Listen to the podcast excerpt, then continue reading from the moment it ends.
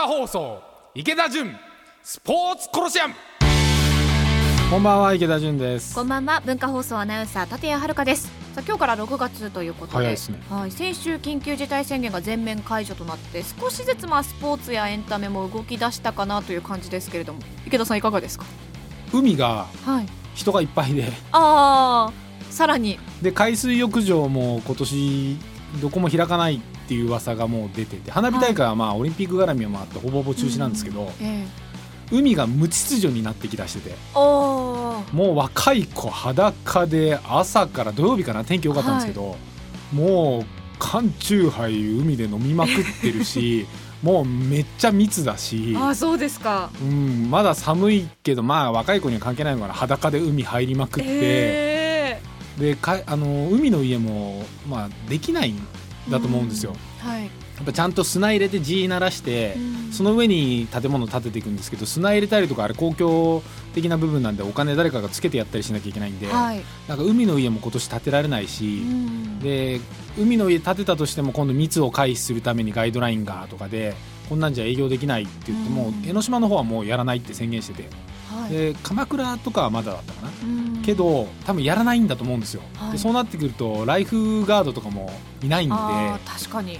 飲みながら海入ってる人とかもいっぱいいて。危ないですね。んだこれ溺れたりとか無秩序になっていかないのかなと思いながら、僕はちょっと海がでみんな3密避けれるから海みたいなムード若干あるんですよね、まあ開放感ある感じはしますもんね、はい、キャンプとかね、えだなんかね今年海大丈夫かなっえてちょっと心配してますけど、まあいろんなものがちょっとずつ始まって分散していくといいですけれども。なんかね人がもうすぐ何かと思ったらそこに一極集中するようなのはちょっと気をつけないとまた同じこと起こりますよね。そうですね。まあ、うんおのおの気をつけましょう。えでは早速参りましょう。最近のスポーツビジネスシーンで気になることをスポーツ界の改革者池田純さんがズバッと切り込むこのコーナーです。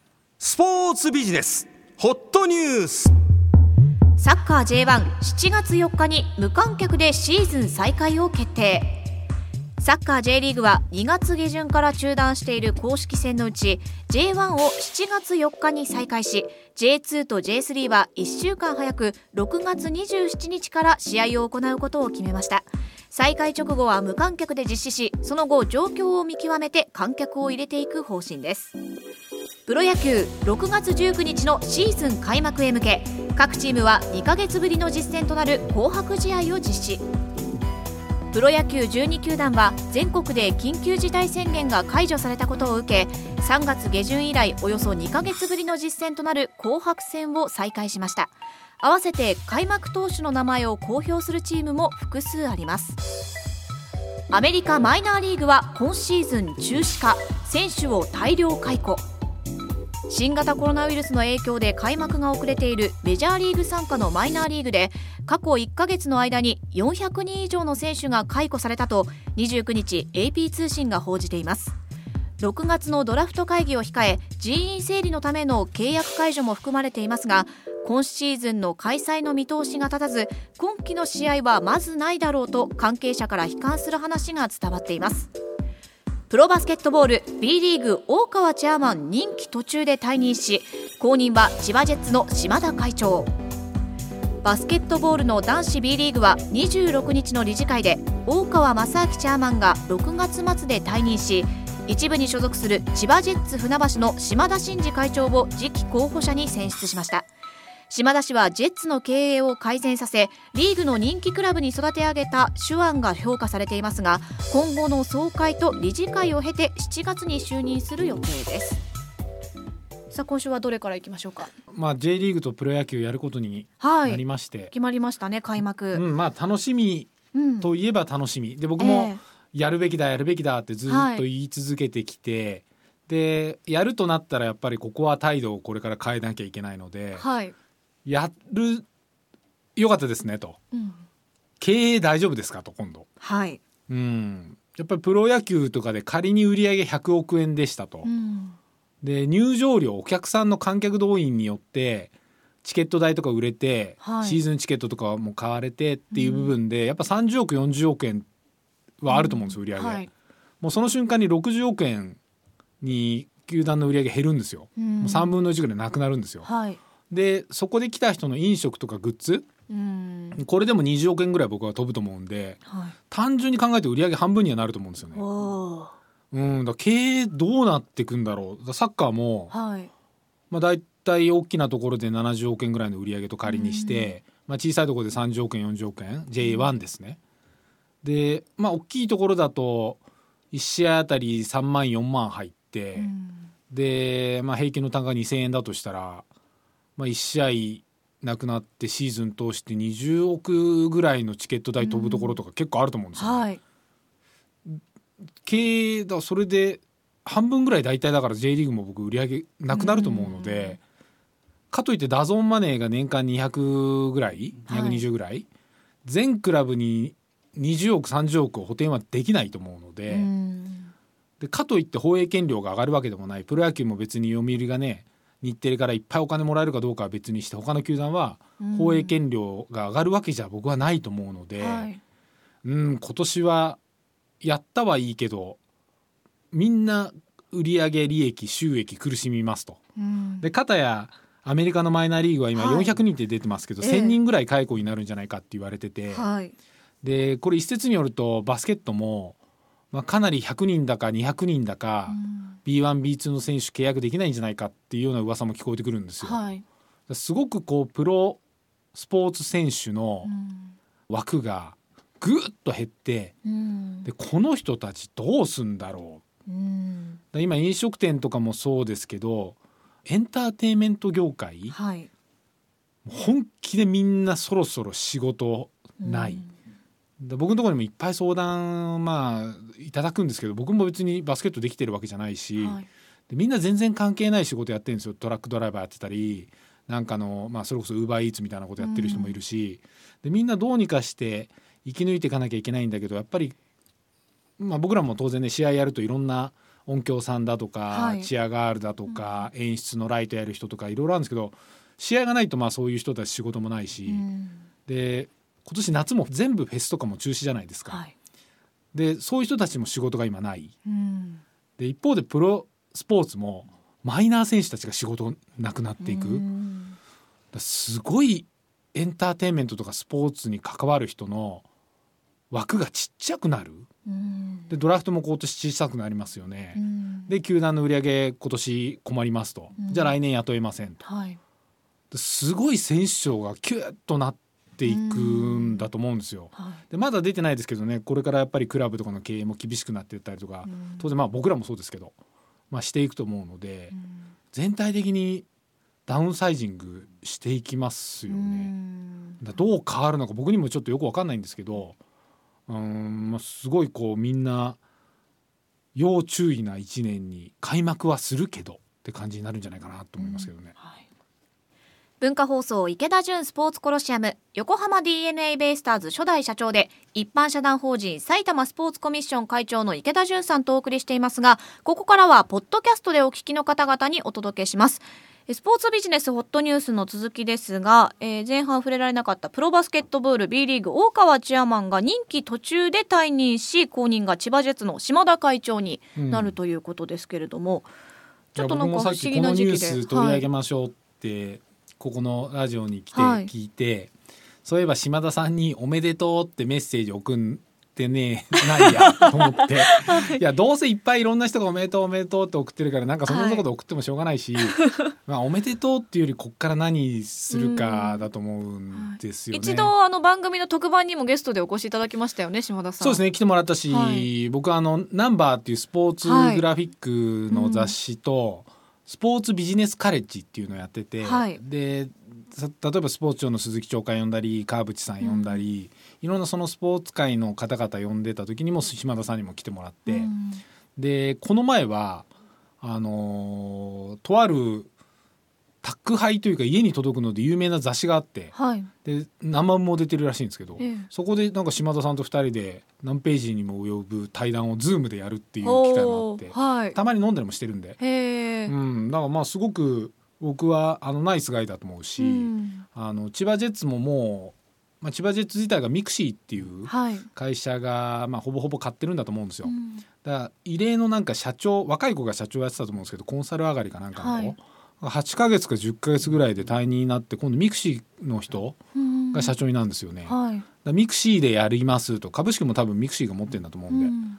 だからその島田さんももう会長だったので島田さん体制からはもうジェッツ自体は変わってるんだと思うんですようん。なね。るほど、で島田さんは今度はバスケットの B リーグのチェアマンやる、はい、でまあ大川さんちょっと任期途中っていうのは気にはうん。なりますけど、まあまあいろいろ僕も聞いたり噂で聞いたりしてる部分もあるので、はい。こういうところで言う話じゃないんで、ええ。まあでも大川さんすごく、うん、ある意味その立ち上げ大変ですからね。まあなんかずっと引っ張ってきた顔みたいなイメージありますよね。ねえだからその大川さんが外れて若若い人に変わりますって言ってるけど大川さん自体まだ50代ぐらいでしょ？は60あ、61 61歳、はい。うん、まあまだでもバリバリできる年そうなんで。ですね。でまして来年これからオリンピックうんで任期途中っていうので、はい。まあ気になることはありますけどまあ島田さんならいろいろやってくれるのかなって、ううんん思いますよね、うんただ勝ち負けから離れるんではい。あの僕ベイスターズやってた時にやっぱり社員とかもあのそこからまあリーグに転身したりとか他の競技のリーグに行ったりっていう人もいたんですよ。ですごくやっぱりそのチームに近いところにいた人、うん僕はもうチームに近いところにいることが多いんで、勝敗から離れるうん。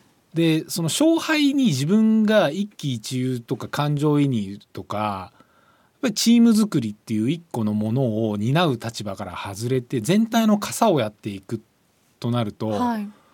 その心躍る部分っていうのが変わるんだと思うんですよね。なるほど。はい。うん、全体を見ながらどこにも感情移入しちゃいけないしで多分今、あのー僕がちょっとその他の人から聞いた話だと千葉ジェッツに肩入れするんじゃないかとかなんとか言ってるんですそんなこと多分ないと思うんですよ。まあそうですよね。そんなアホな話はないと思って普通に考て。えたら。まあ、島田さんがそれこそ大半株式持ってますとかだったらありえると思うんですけど、多分株式ももう売っちゃってるだろうし会長職も辞めるんですよね。うんっていう中でチェアマンやるんだったら別に普通に是々引きでやるんだと思うんですけど、まあ、さっき前半で話もありましたけど、まあ、J リーグが開幕して野球も開幕してはい。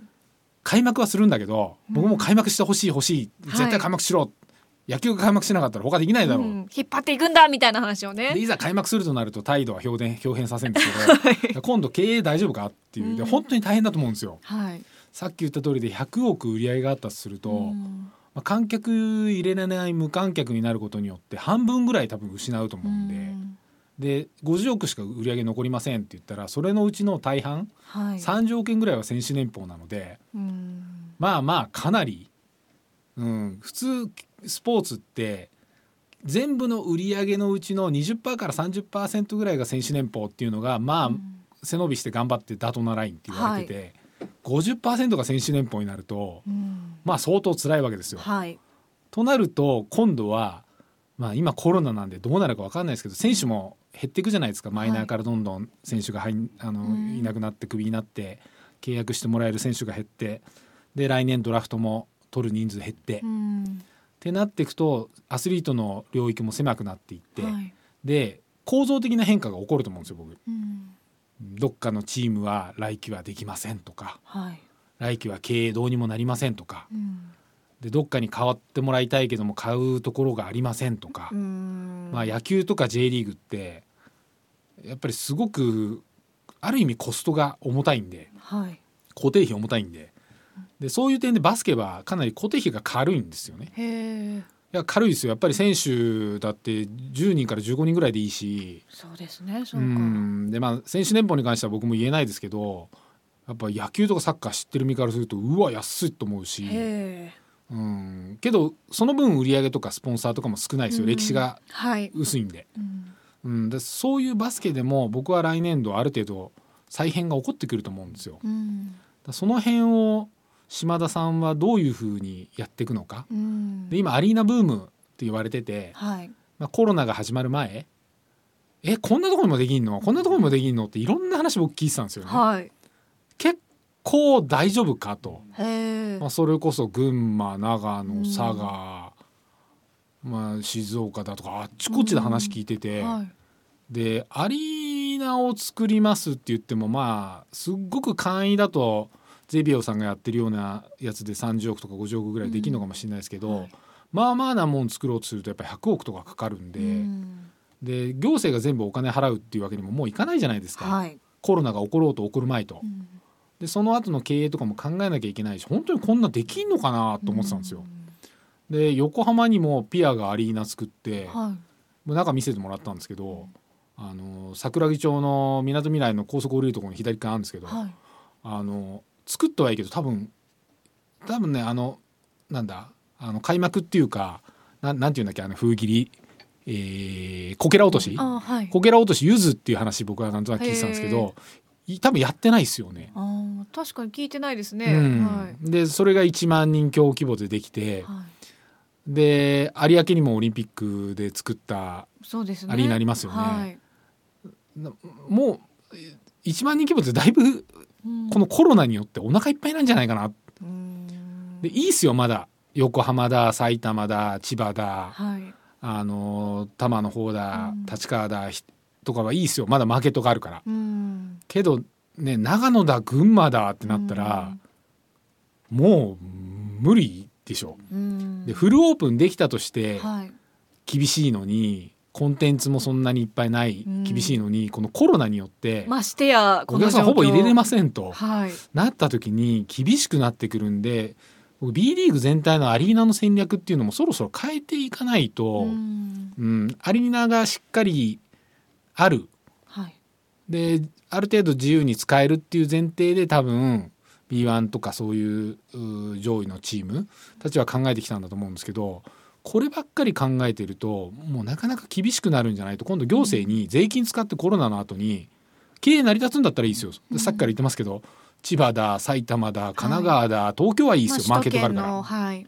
そうじゃないところはなかなか民意勝ち得なくなってくると思うし、その辺をどういうふうにこれから島田さんが新チェアマンになって、うん。まあ、采配していくのかっていうのは、うん。まあ、僕は楽しみ、うん。よく知ってる人だから。まあ大変な時期ではありますけれどその分期待も大きいと言いますか。いや大変な方が楽しいですよ。大変じゃない時にやったってしょうがないですよね。うん。そんなの座ってりゃいいだけだから、はい。どっかのおじ様にお任せしときゃいいんで、はい、いやじゃあまあ今後に期待ですね。そうですね楽しみですね。はい楽しみおめでとうって送んなきゃ。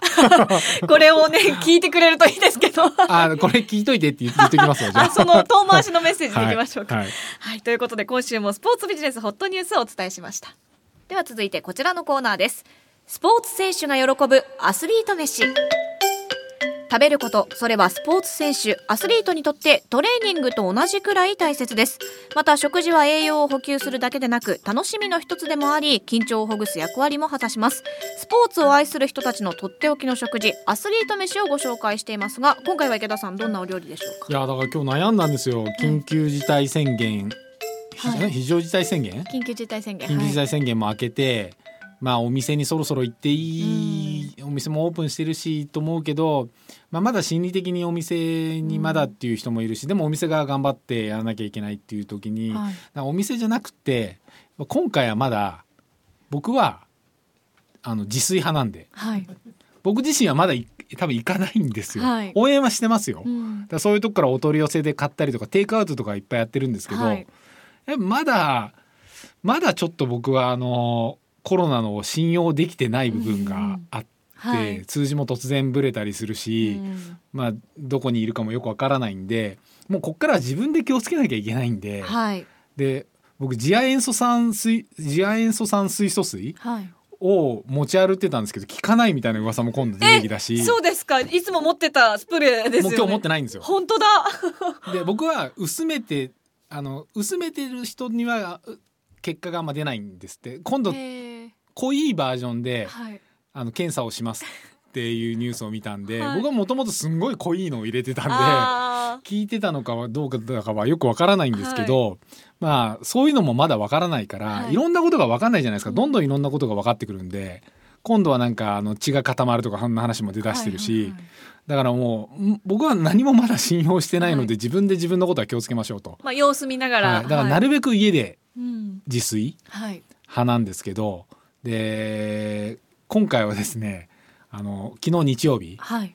お好み焼きを、おお好み焼き。お好み焼き。おいいですね。はい、うちあの母親が大阪の出身で。はあはい。で奥さんも大阪の出身で、ええ。まあ、粉もんお好み焼きたこ焼き大好きで、おー。で小さい頃から水泳僕水泳選手だったんですけど、はい。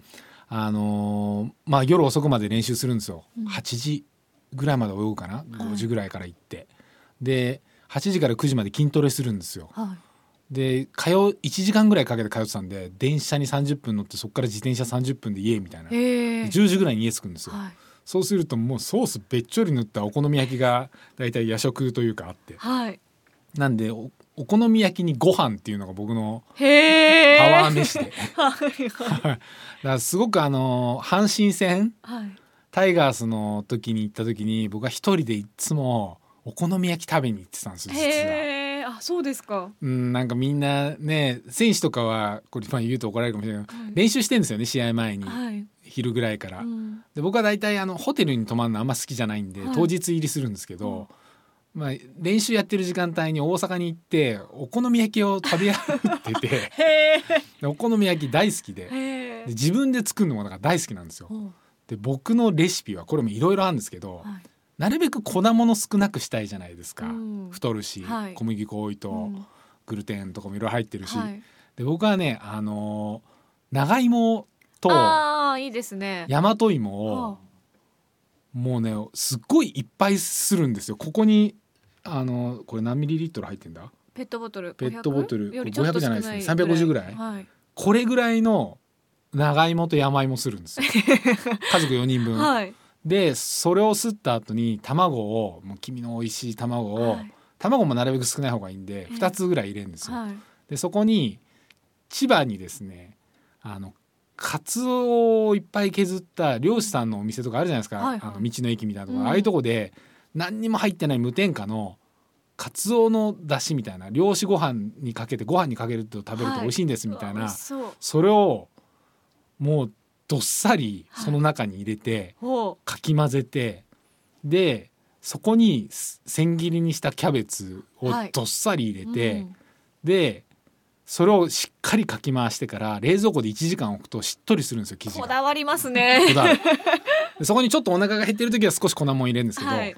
でそれをしっかり焼いて豚のバラをいっぱいうわあちじゃあちょっと一個抜かした。はい。その前に昨日やったのエビも入れて。ああいいですね。ちゃんとバナメイビのちゃんと生ね。あ生で背背も取っへてえあのそれをこう開いていっぱい並べへてー。そこになるべくだったら僕は小ネギよりわけぎの方が好きなんですけどわけぎをいっぱい入れてあの大阪の重曹にうん。山本山本だったかな？はい。